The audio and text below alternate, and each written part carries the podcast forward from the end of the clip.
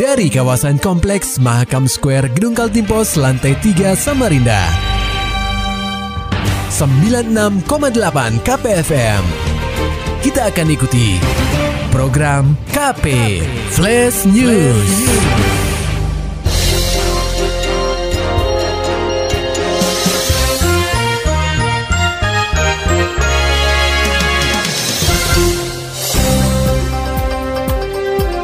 12 hari dirawat calon wakil wali kota Balikpapan terpilih meninggal terpapar corona. Laporannya disusun reporter KPFM Samarinda, Maulani Al-Amin. Pendengar KP, Benua Etam kembali kehilangan putra terbaiknya.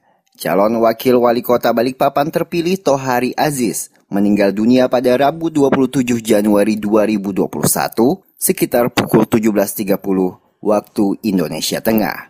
Tohari yang menjabat ketua DPC PDIP Balikpapan itu meninggal dunia setelah dirawat selama 12 hari di Rumah Sakit Pertamina Balikpapan. Direktur RSPB Dr. M. Nur Khairuddin seperti dilansir dari Kaltimpos menyebutkan Tohari dinyatakan positif COVID-19 usai menjalani pemeriksaan swab PCR. Keluhannya saat masuk rumah sakit adalah demam, batuk, dan nyeri saat menelan. Kondisinya menurun drastis pada Rabu siang. Hairudin mengatakan, selama perawatan Tohari memiliki komorbid atau penyakit penyerta diabetes. Salat jenazah dipimpin anak sulung Tohari Amru Revo Adianto di kamar jenazah RSPB. Kemudian jenazahnya dikebumikan di tempat pemakaman umum TPU khusus COVID-19 di kilometer 15, Karangjoang, Balikpapan Utara. Selain keluarga, pasangannya dalam pilkada serentak lalu, calon wali kota Balikpapan terpilih, Rahmat Masud, turut mendampingi. Menurut Sekretaris DPD PDI Perjuangan, Ananda Emira Muiz menyebutkan, Semasa hidup, Tohari Aziz adalah kader terbaik partai berlogo banteng itu. Masyarakat turun terus setiap minggu kalau saya lagi kontak beliau lagi selalu selalu ada aja acara menyapa masyarakat setiap minggunya gotong royong kerja bagi terus juga ya sering nyapa warganya yang nggak heran juga kan beliau terpilih terus kan udah beberapa periode dan juga terpilih juga menjadi wakil wali kota di Balikpapan. Hmm. Terkait mekanisme jika salah satu calon kepala daerah meninggal dunia, Komisioner KPU Kaltim Divisi Hukum dan Pengawasan Fahmi Idris menuturkan pihaknya masih menunggu arahan dari KPU RI. Dia pun mengucapkan bela sungkawa terhadap Tohari Ajis. Jadi nanti untuk yang calon tersebut nanti kita akan tindak lanjuti ya. Nanti mungkin nanti kita juga akan segera berkoordinasi juga dengan KPU RI melaporkan itu. Kemudian nanti minta arahan lebih lanjut terkait hal tersebut. Tapi hmm. biasanya untuk hal tersebut itu sudah diatur di uh, ini ya PKPU. Cuma nanti saya akan buka kembali nih PKPU-nya. Ya, Pak. Untuk diketahui pasangan calon wali kota dan wakil wali kota Balikpapan Rahmat Masud dan Tohari Aziz memenangkan Pilkada serentak 2020 dengan melawan kota kosong. Mereka merupakan satu-satunya pasangan calon dalam pesta demokrasi di daerah itu. KPFM Samarinda, Maulani Al-Amin melaporkan. Pendengar KP, sebuah rumah di kawasan perumahan Talangsari Regency, klaster Dahlia, Blok A1 Samarinda, nyaris rata dengan tanah akibat musibah longsor yang menerjang pemukiman tersebut. Rabu 27 Januari 2021 sekitar pukul 12.00 waktu Indonesia Tengah. Koordinator warga klaster Dahlia, Aliansyah, menuturkan musibah longsor terjadi lantaran cuaca kota tepian yang diguyur hujan dengan intensitas tinggi pada Selasa 26 Januari 2021. Menurutnya, di sekitar lokasi kejadian memang ada cekungan, sehingga dugaannya musibah longsor ini bermula dari sana. Kejadian bermula saat pemilik rumah melihat tembok rumahnya mulai mengalami penurunan. Bahkan Aliansyah menyebutkan, teras rumah tersebut sudah mulai tergantung sejak beberapa hari lalu. Beruntung musibah tersebut tidak memakan korban jiwa, lantaran pemilik rumah sempat dievakuasi oleh warga sekitar. Sekitar jam 12. 12 ini jam 12 siang tadi. Itu posisinya anggota keluarganya yang di rumah itu di? Anggota keluarga bapaknya lagi di luar, cuman uh, anak-anaknya sama istrinya. Nah sekarang mereka sudah diungsikan barangnya. Saya minta dikosongkan itu semua barang-barangnya supaya takut kita kan nggak tahu ya cuaca ya. Mudah-mudahan juga hari ini tidak ada hujan.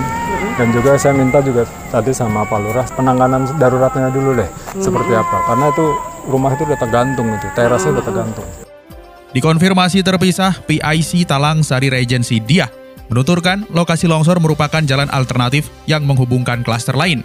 Setelah menerima informasi terjadinya longsor, pihaknya langsung melakukan koordinasi dengan Kelurahan dan Pemkot Samarinda terkait penanganan sementara. kan jaringan PLN, BDAN, terus untuk jalan uh, aksesnya warga, sementara kami alihkan ke samping WPP kami. Oh itu jalan alternatif gitu mbak? Alternatif. Kalau kalau evakuasi warga ada diingatkan dulu di mana gitu. Evakuasi warga, kebetulan yang satu ini kan langsung terdampak itu, uh, kami uh, pinjamkan di rumah rumah kosong punya kami. Oh ada ada rumah kosong ya mbak? Ya. Lebih lanjut, dia menyatakan bahwa pihaknya telah mengevakuasi warga terdampak musibah longsor ini dan diungsikan ke salah satu rumah kosong yang ada di blok lainnya. Ketahuan edarkan obat oplosan, dua pemuda diringkus oleh jajaran Polsek Sungai Pinang. Laporan selengkapnya akan disampaikan oleh reporter KPFM Samarinda, Muhammad Nur Fajar. Pendengar KP, edarkan obat-obatan oplosan. Dua pemuda berinisial FA dan RS berhasil diamankan oleh jajaran Polsek Sungai Pinang di Jalan Rapak Benuang, Samarinda pada Selasa 26 Januari 2021.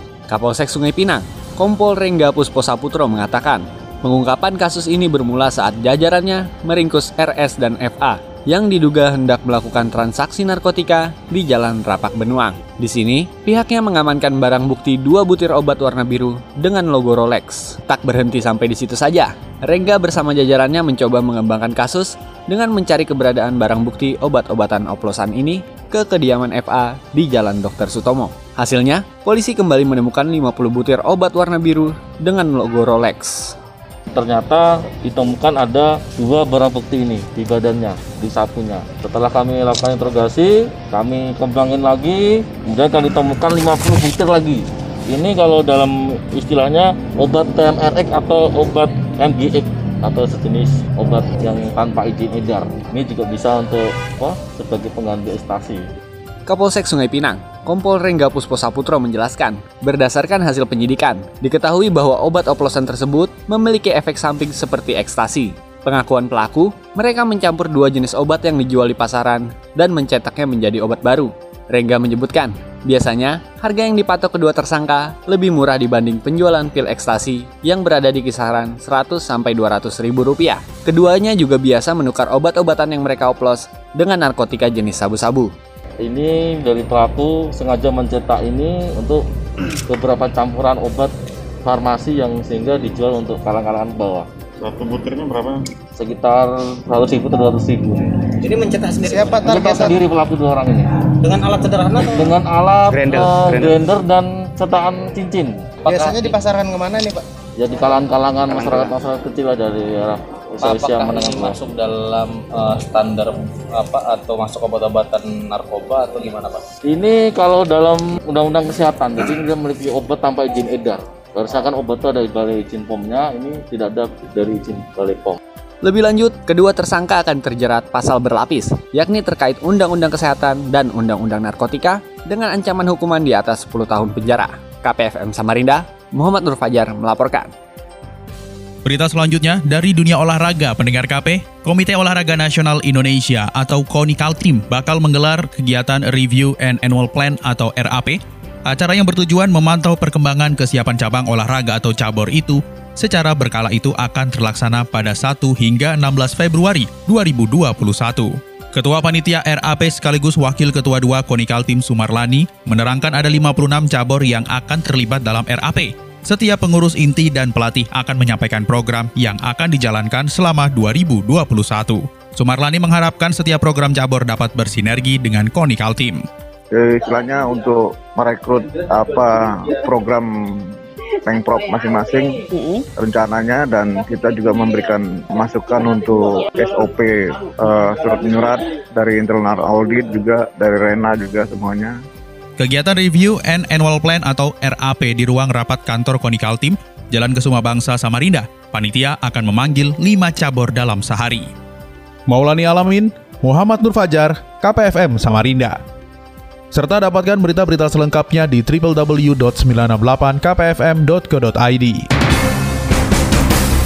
Demikian tadi telah kita simak rangkaian berita-berita yang terangkum dalam program KP Flash News. Persembahan dari 96,8 KPFM. Terima kasih dan sampai jumpa.